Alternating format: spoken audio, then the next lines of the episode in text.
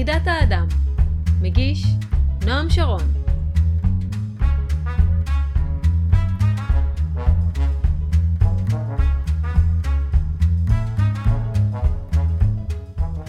חידת האדם, פרק 24 שליחות הכעס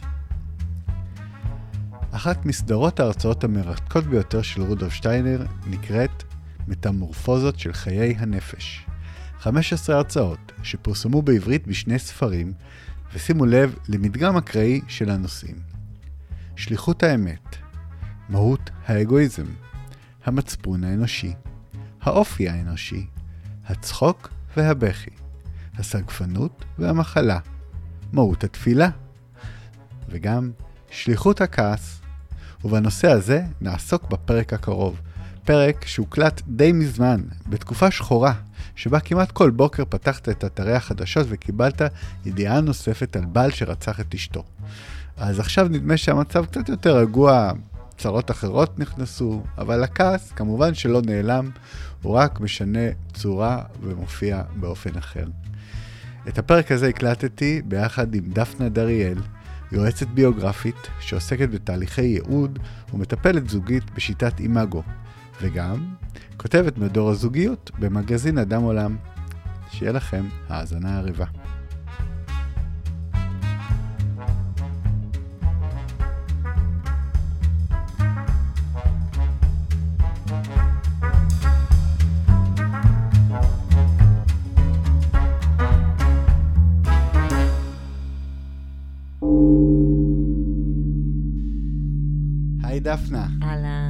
כיף להיות פה. איזה כיף שבאת.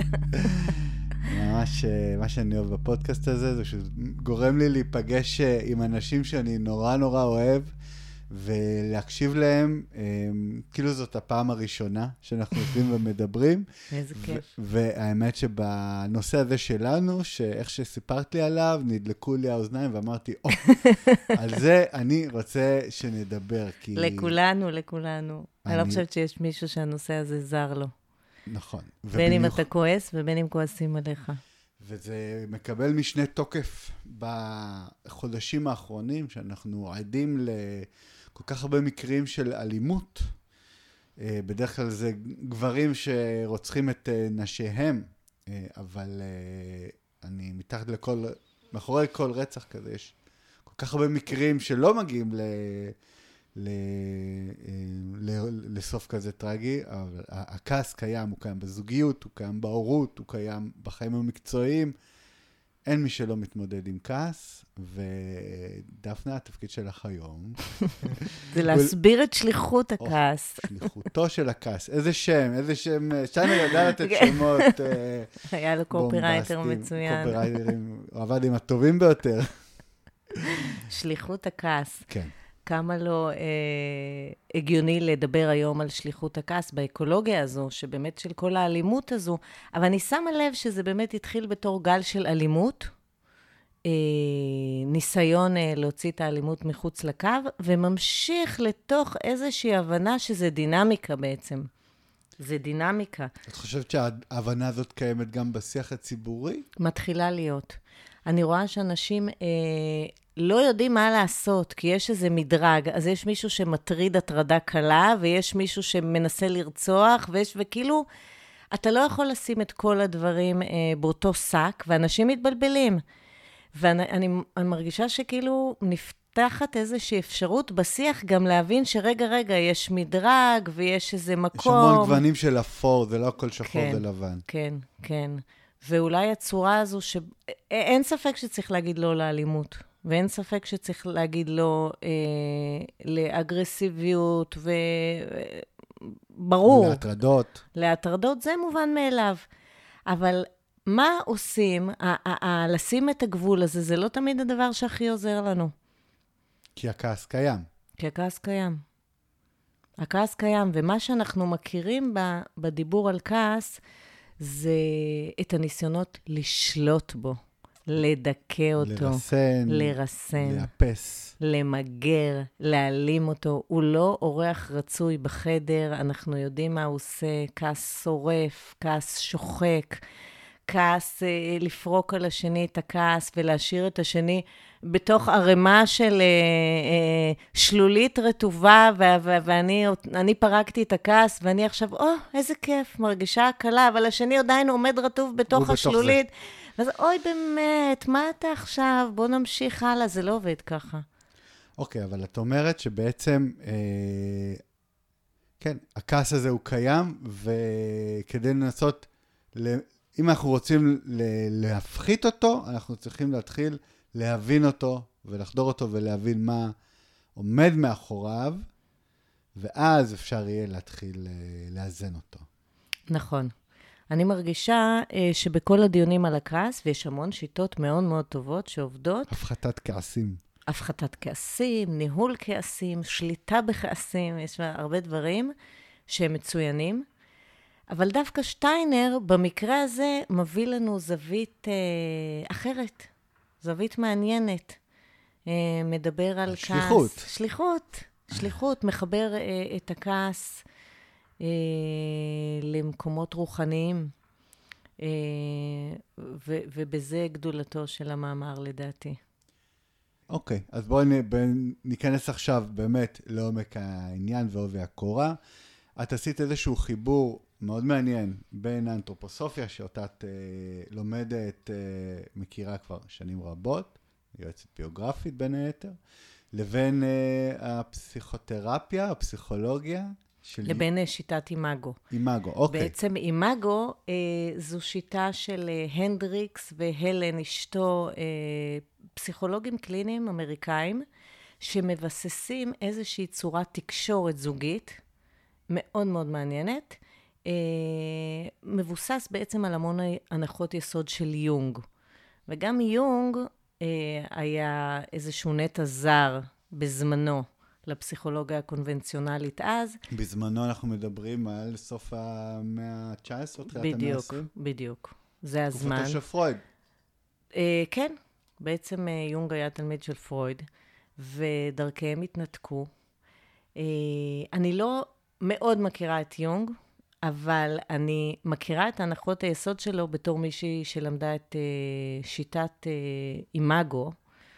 Uh, עברתי את ההכשרה, ושם בעצם גיליתי שיונג ושטיינר, uh, תמונת העולם שלהם מאוד מאוד דומה. גם אם הם משתמשים במינוחים אחרים, התפיסת עולם הלא מטריאליסטית שיונג מדבר על מודעות, כשבני האדם הם אה, פיסות מודעות גלומות אה, בחומר, אבל החומר הבסיסי בעולם הוא מודעות. והרי שטיינר מדבר על... על אותו דבר. על, על אותו דבר. בדיוק. כן. מעניין גם שהם חיו באותו מקום, באותה, באותם שנים, באותה תקופה. אני אומרת שאם הם היו נפגשים בבית קפה של וינה ב-1900, ששניהם היו שם אז, היה להם המון מה לדבר. הם היו מגלים שהם שייכים לאותה תפיסת עולם. והם לא נפגשו? אה, עד כמה שאני יודעת, לא. לא. עד כמה שאני יודעת, לא. אני, יש כל מיני הדים לפגישות מעניינות שהיו שם באותה תקופה, בין הרצל לפרויד, צוויג, כל, ה, כל החברים הסתובבו שם באותו הזמן.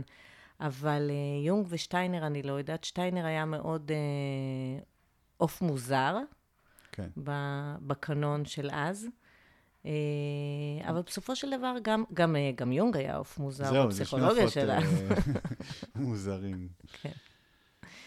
אבל בעצם תפיסת העולם היא מאוד דומה, כשהאימאגו מסתכל יותר כמו, כמו שאר הפסיכולוגיה על הנפש, על הגוף נפש גם, והייעוץ הביוגרפי אה, מסתכל על התפר שבין הנפש לרוח.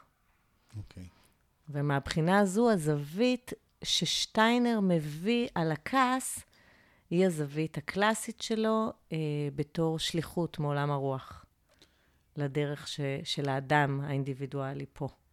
אוקיי, okay, אז הנה נתת הגדרה ראשונה אולי לכעס אה, כשליחות כבעל שליחות שמגיעה מעולם הרוח, לא פחות. כן, כן. אנחנו יודעים שכעס הוא כוח שבה אה, יש מאין.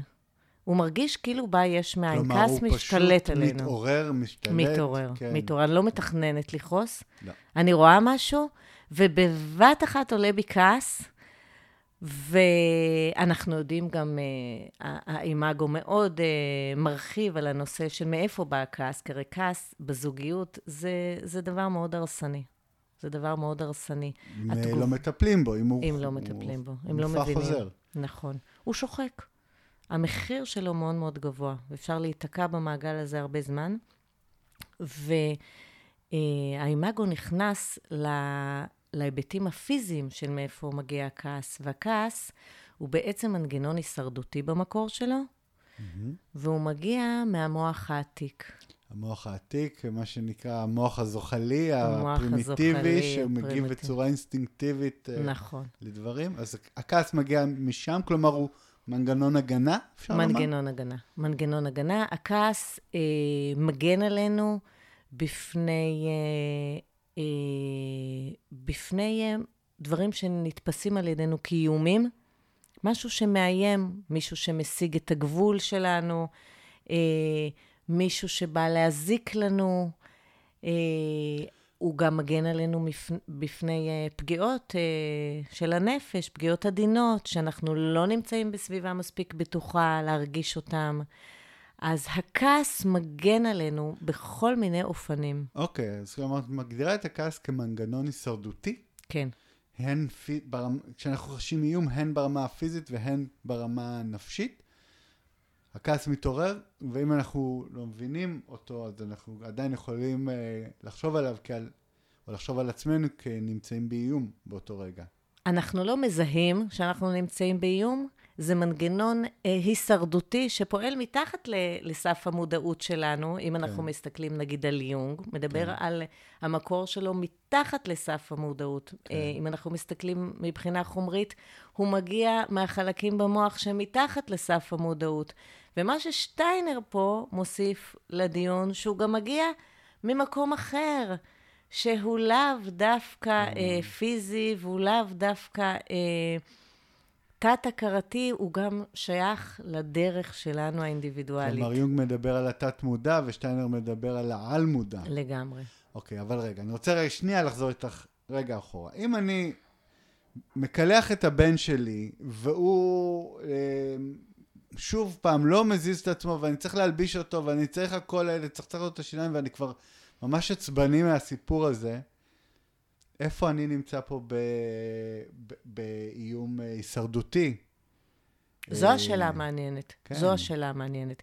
כי באיזשהו מקום אנחנו יכולים לראות את הכעס כשהוא מתעורר בתור אה, משהו שהוא כמו בטריה spare.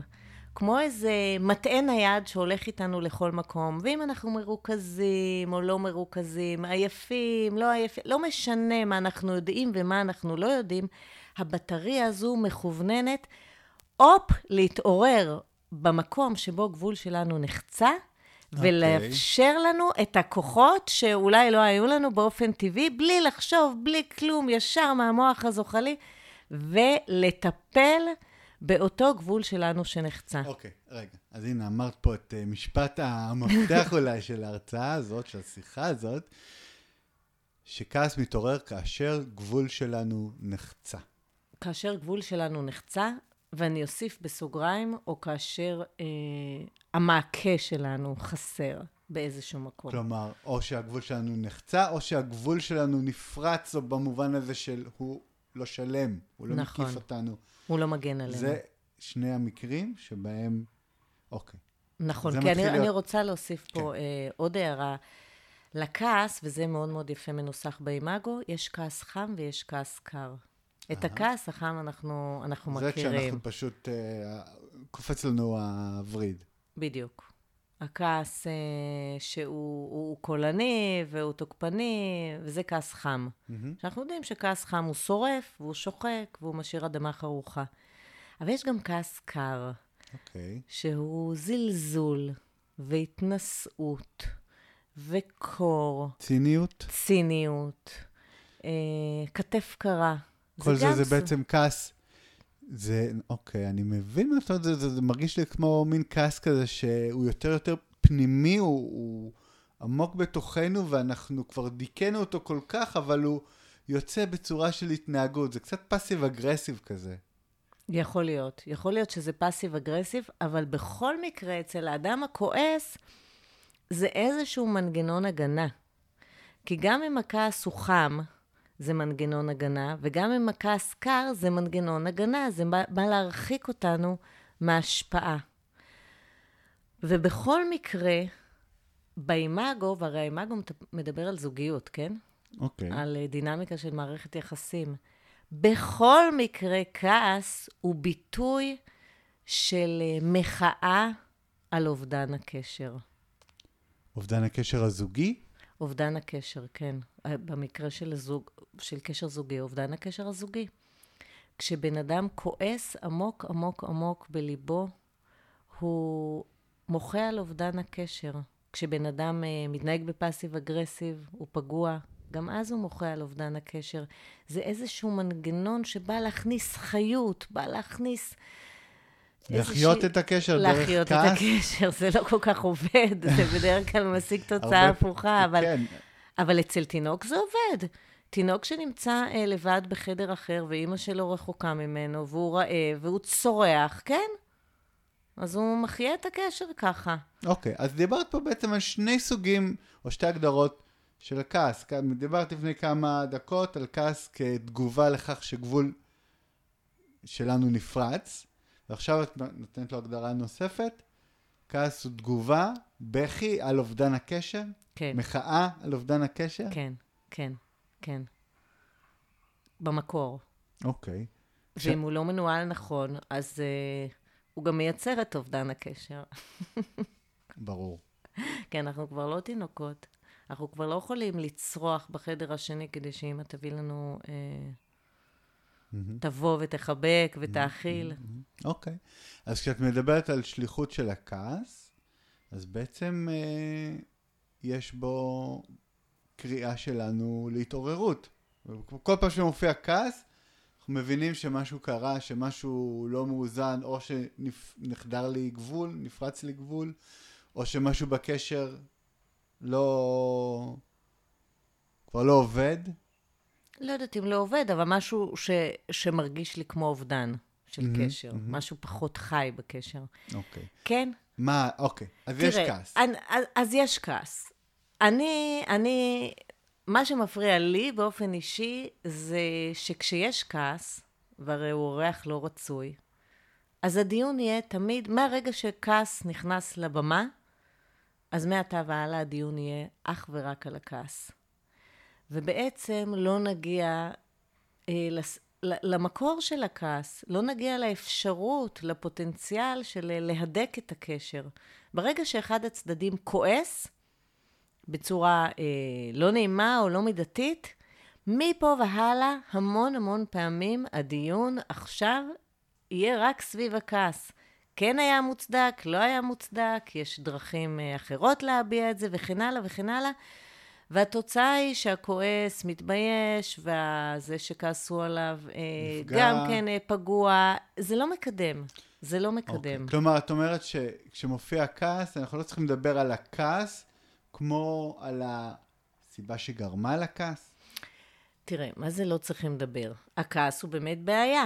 אבל אה, כשאני בוחרת באסטרטגיה של להסביר שוב ושוב לאדם הכועס כמה זה לא נעים שכועסים עליי, אני מעוררת בו אשמה, אה, שגם ככה נמצאת בו, ו- ויש פה משהו שהוא לא מודע לו, שגורם לו לכעוס, ואם אני גם אוסיף על זה אשמה, לא תמיד זה יעזור לשנינו להיחלץ. אני, אני עוד לא פגשתי אדם כועס שהפסיק לכעוס, בגלל שהוא פתאום מבין כמה זה לא נעים שכועסים עליך.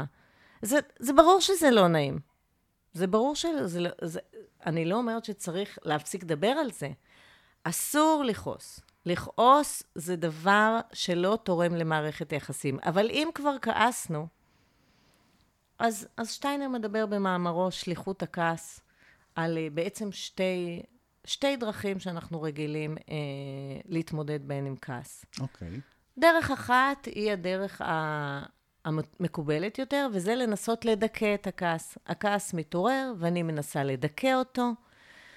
התוצאה של הדיכוי הזה, על פי המאמר, זה עמעום חושים, זה קהות, זה איזשהו אה, מסך ביני לבין האני שלי אתה שרוצה מתנתק. להתעורר. אתה מתנתק באיזשהו- מהישות האמיתית שלך, כי אתה, כי אתה נכון. לא יכול להתמודד עם הרגשות שלה, או עם מה נכון. שעולה בך, אז אתה פשוט ממסך את עצמך. נכון, נכון. אני מדכא, מדכאת ומדכאת בעצמי גילויים של כעס, ואחת מהשתיים, או שאני אתנתק באמת מה, מהאינדיבידואליות שלי, או שאני אה, לא אצליח לעשות את זה, אני אצליח, ואז פעם ב... תהיה לי התקפת זעם כזאת, שהשם ישמור. אוקיי, זאת אומרת, זאת הדרך, הדרך הש... אה, שנייה. הזעם הוא תולדה של דיכוי. אוקיי. מי שמתכחש, מתנתק, מנסה לדכא את הכעס, יום אחד זה פשוט יתפרץ ממנו בזעם בלתי נשלט. או שהוא יאבד את הקשר עם האני, או שיהיו לו התפרצויות של זעם. מה זה לאבד את הקשר עם האני? זה אה, מה ששטיינר אה, מתאר נורא נורא יפה, כי נע ונד בע- בעולם של תשוקות, תאוות, אהבות, מחשבות, נע על גלי סימפתיה ואנטיפתיה.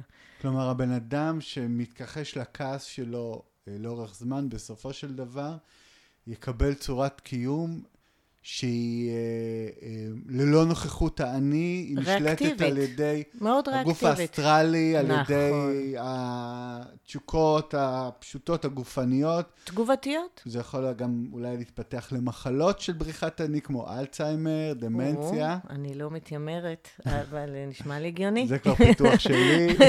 נשמע לי לגמרי הגיוני. אוקיי. אבל, אה, אבל כן, הוא אומר את זה נורא נורא יפה, הוא אומר, אה, לפני שהאני מתעורר, לפני שהדרך ברורה, הוא נותן דוגמה במאמר שלו, אם אתה לוקח אה, אה, נער בן 17, אה, שהאני שלו עוד לא התעורר.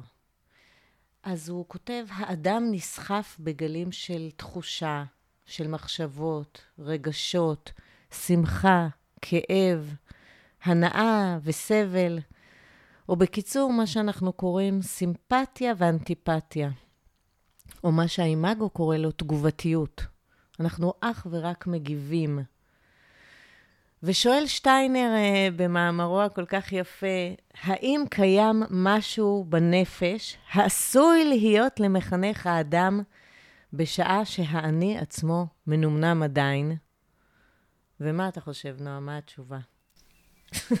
אני חושב שהתשובה היא בכותרת של השיחה הזאת, של נכון, הפרק. נכון. שליחות הכעס היא להבהיר, אה, להבהיר את הדרך לאדם, להבהיר את הדרך לאדם, ובעצם אה, אפשר לקחת את זה צעד אחד קדימה, וזה להבהיר את הגבול בין האדם לעולם. להבהיר את הגבול בין האדם לעולם. אוקיי, שנייה, יש פה שני דברים. להבהיר את הדרך לאדם, כלומר, כשהאדם מחפש את דרכו, ואנחנו בדרך כלל מחפשים אותה לרוב בשלבים המוקדמים יותר של החיים שלנו. אנחנו תמיד שזה- מחפשים זהו, אותה. נכון, זה, זה נכון, תמיד, תמיד. יש לנו את תמיד. קודקוד הצמיחה, תמיד יש את הדבר הבא שרוצה להיוולד. ואחת הדרכים הכי הכי אפקטיביות זה לראות מה כל כך מעצבן אותנו. ודווקא משם? כן, וד... אוקיי, כלומר, אני, אני מכיר את הטענה הזאת שהמקומות שבהם אתה הכי מתקשה, זה קודקוד הצמיחה שלך בחיים. איפה שאתה מת, מת, מאותגר, שם כדאי לשים את התשומת לב, כי שם אתה תתפתח. אז זאת אומרת, דבר אני, דומה. אני, לא- אני אומרת דבר דומה, אני לא בעד קשיים. אני לא אומרת באנו לסבול פה, כן? אהה. אני מדברת ספציפית על כעס. כן. אם אני מזהה בתוכי כעס, סביר להניח שיש פה אוצר. אם אנחנו מדברים במונחים של התפתחות ומונחים של ייעוד, מהמם. הכעס עם גלאי הייעוד שלי זה נה, נה, נה, תחפשי פה. אוקיי. תחפשי אז זה פה. בעצם השליחות של הכעס, אם אנחנו יכולים להביא את ה... את זה בפעם הראשונה, השליחות של הכעס היא אה, לעזור לנו למצוא את ייעודנו ודרכנו בעולם הזה, דווקא מתוך המופעים שלו, אצלנו בנפש, אנחנו כועסים, "מ, מנורה אדומה נדלקה, פה הייעוד שלנו אה, יכול להופיע. נכון. זאת אומרת, אתה יודע, יש הרבה עניינים אה, סביב המילה ייעוד, אני לא יודעת מה כל אחד חושב כשהוא חושב על ייעוד, אבל אם uh, הדרך האינדיבידואלית שלנו מתגלה לנו לאיטה בכל מיני צמתים קטנים ובחירות עדינות וגבולות שלנו שנחצו ולא ידענו על קיומם, או משהו קטן שרוצה להיוולד עכשיו, או משהו גדול, אז אחת הדרכים האפקטיביים לזהות את הצעד הבא, היא באמת מאוד מאוד לשים לב למקומות שבהם מתעורר בנו הכעס. כי כעס זה מה שכל כך יפה, שהוא בא מה-nowhere, שהוא בא מעולם אחר, שהוא בא מהתת-מודע או מהעל-מודע, שהוא בא מהמקומות שאנחנו לא מכירים. כי את המקומות שאנחנו מכירים, אנחנו כבר מכירים. לא, אבל להמשיך לחפש מה, מתחת לפנס, זה לא תמיד אה, ייקח אותנו בדרך הכי קצרה. והכעס, יש בו איזשהו מסר ממקום שאנחנו לא מכירים אותו. מסר מאוד מעניין. אוקיי. אז זה, אמ, אז זאת, דרך, זאת שליחות אחת של הכעס, וזה, את דיברת מקודם אה, על זה ששטיינר אומר שיש שני דרכים להתמודד עם הכעס. אז הדרך הראשונה זה להדחיק אותו. נכון, לנסות לשלוט בו ולדכא אותו. כן, ואז מופיע הזעם. ואז או שמופיע זעם, או, או שאנחנו ככה קהות חושים וכאלה. הדרך השנייה? הדרך השנייה, גם אותה אנחנו מכירים, והיא פשוט לפרוק את הכעס על האחר, ולשחרר אותו, ולא להחזיק אותו בפנים, שזה, שטיינר אומר יפה מאוד, בצורה מפורשת, ביטוי של אגואיזם. זה גם סוג של אלימות. זה אלימות. זה אלימות לשמה, אלימות שלא רואה את האחר, אלימות שנשלם עליה מחיר אה, כבד, גם היא. אז מה שאנחנו צריכים אה, לעשות זה משהו אחר. הביטוי הראשוני של הכעס, וזה ביטוי נורא יפה אה, ששטיינר תובע במאמרו, וזה כעס אצילי. Okay. אוקיי. בעצם המופע הטהור הראשוני של הכעס הוא כעס אצילי. אם, אם, אם אנחנו מצליחים לא להפוך אותו, אה, לא לדכא אותו, וגם לא לשפוך אותו על האחר, לשפוך חמתנו על, ה. על האחר. ואומר שטיינר, אה, רק מי שיכול ללהות בכעס, יכול לגבור עליו. וכאילו, לעקוף את הכעס, לא, לא לכעוס, זה, זה לא מספיק מאוד. טוב. זה לא מספיק טוב. זה, אנחנו נפספס את כל המתנות שיש לנו לתת. אוקיי, okay, אז בעצם את אומרת, ואני מנסה כמובן לקחת את זה למקומות מעשיים ופרקטיים, כשאנחנו חווים את הכעס, קודם כל ניתן לו רגע להיות. זה איזושהי מתנה שקיבלנו. אנחנו יכולים להתייחס לזה כאל מתנה. אוקיי, עלה בי כעס. מה המשמעות שלו? מה אני, על מה הוא, על איזה כיוון הוא מצביע בי. לתת לו, לא לדכא אותו, לא להישרף בו, או להפיל אותו לאחרים, אבל כן רגע להחזיק אותו ולעבור דרכו, אה, כדי להתקדם הלאה. וואי, הלוואי וזה היה אפשרי. הלוואי okay. וזה היה אפשרי. בגלל שהוא בא מה, מהמקומות הכי, אה, מהמוח הרפטילי, מהמוח כן. של הדינוזאור. כן. הם, אה, איך, כל הפעילות המחשבתית שאתה מתאר, היא שייכת לחלקים הרבה הרבה הרבה יותר מאוחרים במוח, חלקים שיודעים להחזיק שני רגשות בו זמנית, קליפת המוח הקדמית. אין מה להשוות, זה לא כוחות בכלל, המוח הקדום עם הקליפה הקדמית שהתפתחה המון שנים אחר כך. אה, זה לא יעזור. לא יעזור, אנחנו לא נלך ו, וניכנס למערה שלנו ונעשה אה, את, ה, את החקירה של הקשר בין הכעס לייעוד שלנו, עכשיו כשהבן שלך לא נכנס למקלחת בפעם המאה שאתה קורא לו. Mm-hmm. אז אין תחליף ל... לכל השיטות האפקטיביות והטובות שאנחנו חייבים לסגל כדי לדעת אה, לא לשפוך את הכעס שלנו על מישהו אחר. וזה נשימות, שאגב, הנשימות לוקחות אותנו מהמוח העתיק למוח הקדמי. המוח הקדמי דורש הרבה יותר חמצן מהמוח העתיק. וזה אה, לספור עד עשר, וזה להגיד שאני אבין ברגע הכעס... לא, ברגע הכעס, ברור שלא. מה הייעוד שלי, זה כמו להגיד שאני לוקחת שיעורי שחייה בקאנטרי כי הולך להגיע צונאמי. זה לא כוחות. זה לא כוחות בכלל. אז אנחנו כן צריכים אה, לדעת אה, לטפל בכעס שלנו ולתעל את השיטפון הזה למערכת של תעלות השקיה.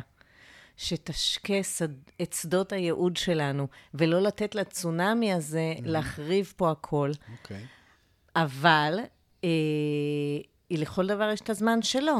וככל שאני אפענח את רגעי הכעס שלי בצורה יותר אפקטיבית, ולא סתם אסמן ש, שפרקתי אותו ונרגעתי, והנה הכל בסדר עד הכעס הבא, ככה אה, תתבהר לי יותר ויותר, אה, יתבהרו לי הצעדים הבאים שלי, וגם האלמנט של הכעס מאוד מאוד אה, יתעדן. אוקיי. Okay. אז בן אדם עצבני זה בעצם בן אדם ש... כלומר, בן אדם שאצלו יש מופעים של עצבים ושל כעס באופן הולך וחוזר. מה אנחנו יכולים להגיד? שבעצם כל הזמן נפרץ לו הגבול והוא רק לא מבין את זה? אז העבודה שלו שכן. היא להבין איפה נפרץ לו הגבול?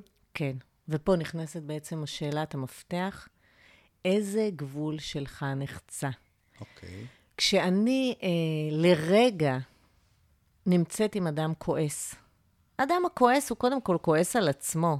הוא כועס על הכאב שמתעורר בו, הוא, הוא, הוא, הוא במלחמה פנימית. ואז מה שאני רואה בחוץ זה רק התוצר ה... הנגלה לעין של סערה הרבה יותר uh, קשה וניסיונות דיכוי פנימיים שלא לא תמיד מצליחים. וכשאני אומרת לנו באמת, מה זה, הצק, מה זה הטונים האלה, מה זה אגרסיביות, אני לא עוזרת לו.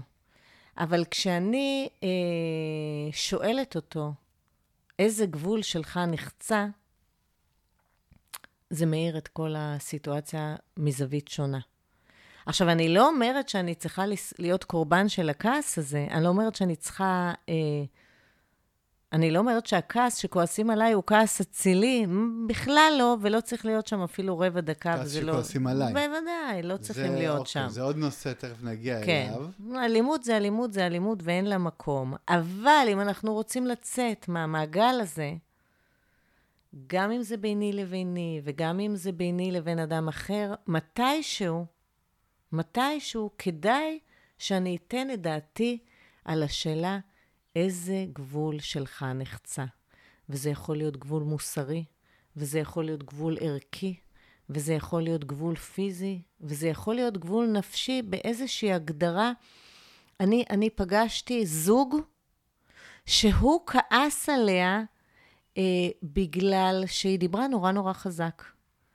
וזה היה, זה היה אה, ויכוח, היא מדברת חזק, והוא אומר לה, למה את צועקת? עכשיו, היא לא צועקת, והיא ייחסה את זה לפער במנטליות. היא חשבה שבגלל שהיא ממוצא אה, רוסי, אז אולי הרוסים מדברים קצת יותר חזק, וזה ענייני מנטליות, ובכל מקרה זה חזר וחזר. למה את מדברת כל כך חזק? לא צריך לצעוק וכן הלאה, והיא הרגישה שהוא אגרסיבי איתה, ושהוא מקטין אותה, ושהוא קוצץ את הכנפיים שלה, והיה שם תסכול.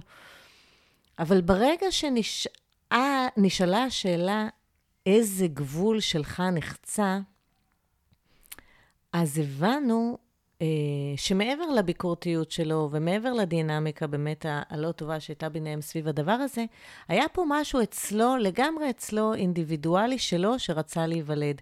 וזה, הסתבר, גבול אקוסטי. הסתבר שהיה פה משהו שרצה להיוולד, ושמסתבר שהבן אדם לא יודע שיש לו איזשהו גבול אקוסטי שהוא מאוד מאוד רגיש כשהוא נחצה. והוא לא שם לב לרגישות הזאת עד אז, כל חייו? הוא ידע שהוא מוזיקאי. הוא, היה, הוא מוזיקאי? הוא בן כן, אדם? כן, אבל הוא לא ידע שהוא נפגע מגבול אקוסטי שלו שנחצה, ושהוא זקוק לאיזשהו מרחב אקוסטי נקי, שבהמשך הדרך באמת קרה. Mm-hmm. אבל ההגדרה הזו שפתאום מורידה את המטען הבין-אישי הזה, זאת אומרת, היא לא עושה לו והוא לא עושה לה, פשוט יש לו גבול אקוסטי, וזה שייך לדרך האינדיבידואלית שלו, וזה לא שהיא אגרסיבית, וזה לא שהיא לא מתחשבת, וזה לא שהיא לא, שמזלזלת, וזה גם לא הוא שמקטין אותה וחושב שהיא גסת רוח וכולי וכולי, זה פשוט, יש פה גבול. שלאחד הצדדים יש אותו, ולאחד הצדדים אין אותו. והשאלה מה עושים עם זה מפה והלאה היא שאלה אה, הרבה יותר אפקטיבית מאשר אה, להיכנס לדינמיקה כזו. אז ברגע שהוא באמת אה, הבין את זה, מה, מה השתנה? היא...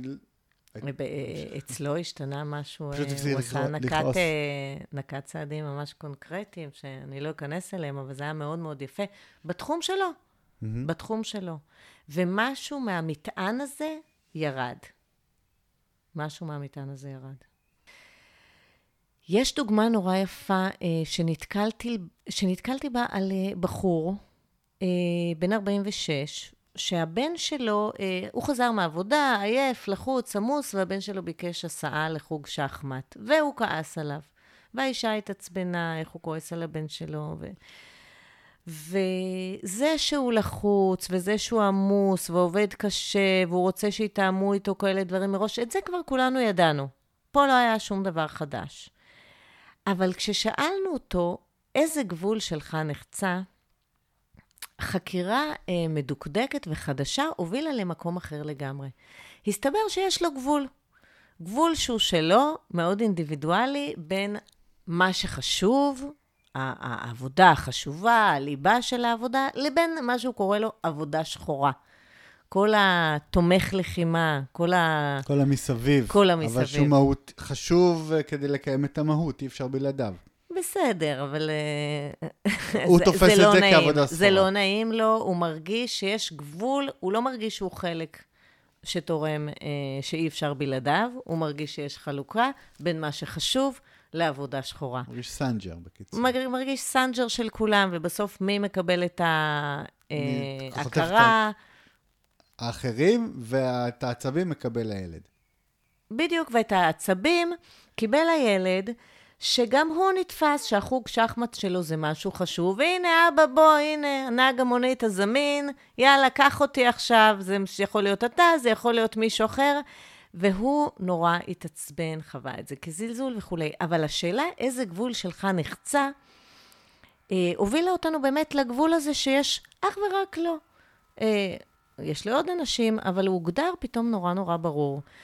וזה אפשר לו להבין שמשהו בו רוצה לקחת אה, יותר שליטה בנתיב שלו. הסתבר שהוא חצי שנה עבד אה, במחשכים על איזה פרויקט שאף אחד לא ידע עליו בעבודה, והשיחה הזו שהתחילה בכעס על הילד שרצה הסעה לחוג שחמט, הובילה לפגישה שהוא יזם בעבודה, והכין לה מצגת יפה, ושם לקח בעלות על משהו שלו.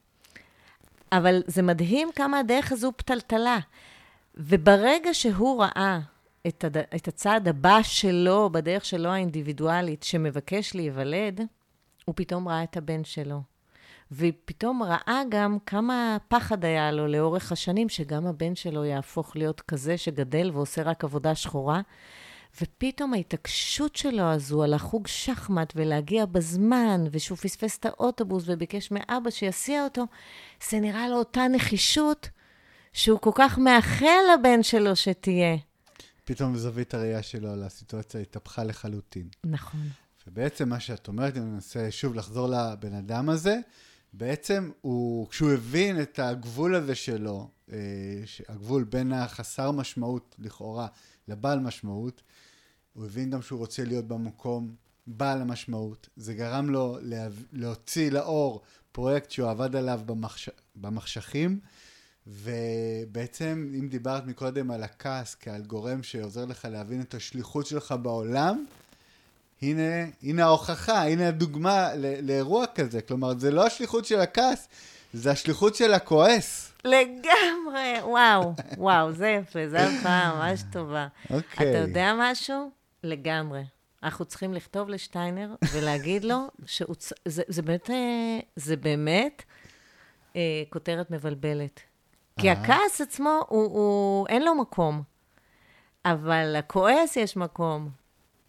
ולכעס יש תפקיד בדיאלוג של הכועס עם הדרך שלו. אוקיי, אז עלינו פה על משהו. עלינו פה על משהו. כל הכבוד. וואלה, זה, זה מה שקורה בשיחה.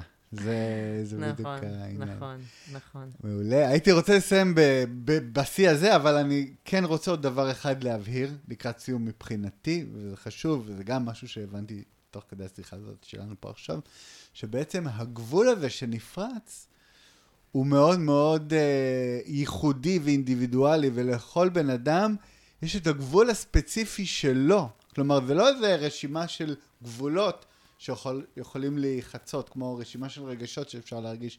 כל בן אדם והגבול, או הגבולות שלו, וכאילו הגבול הספציפי שנחצה, זה גם משהו שבן אדם צריך לעשות עבודה עם עצמו כדי להבין מה, מהו הגבול שלי שנחצה. זה מאוד נכון מה שאתה אומר.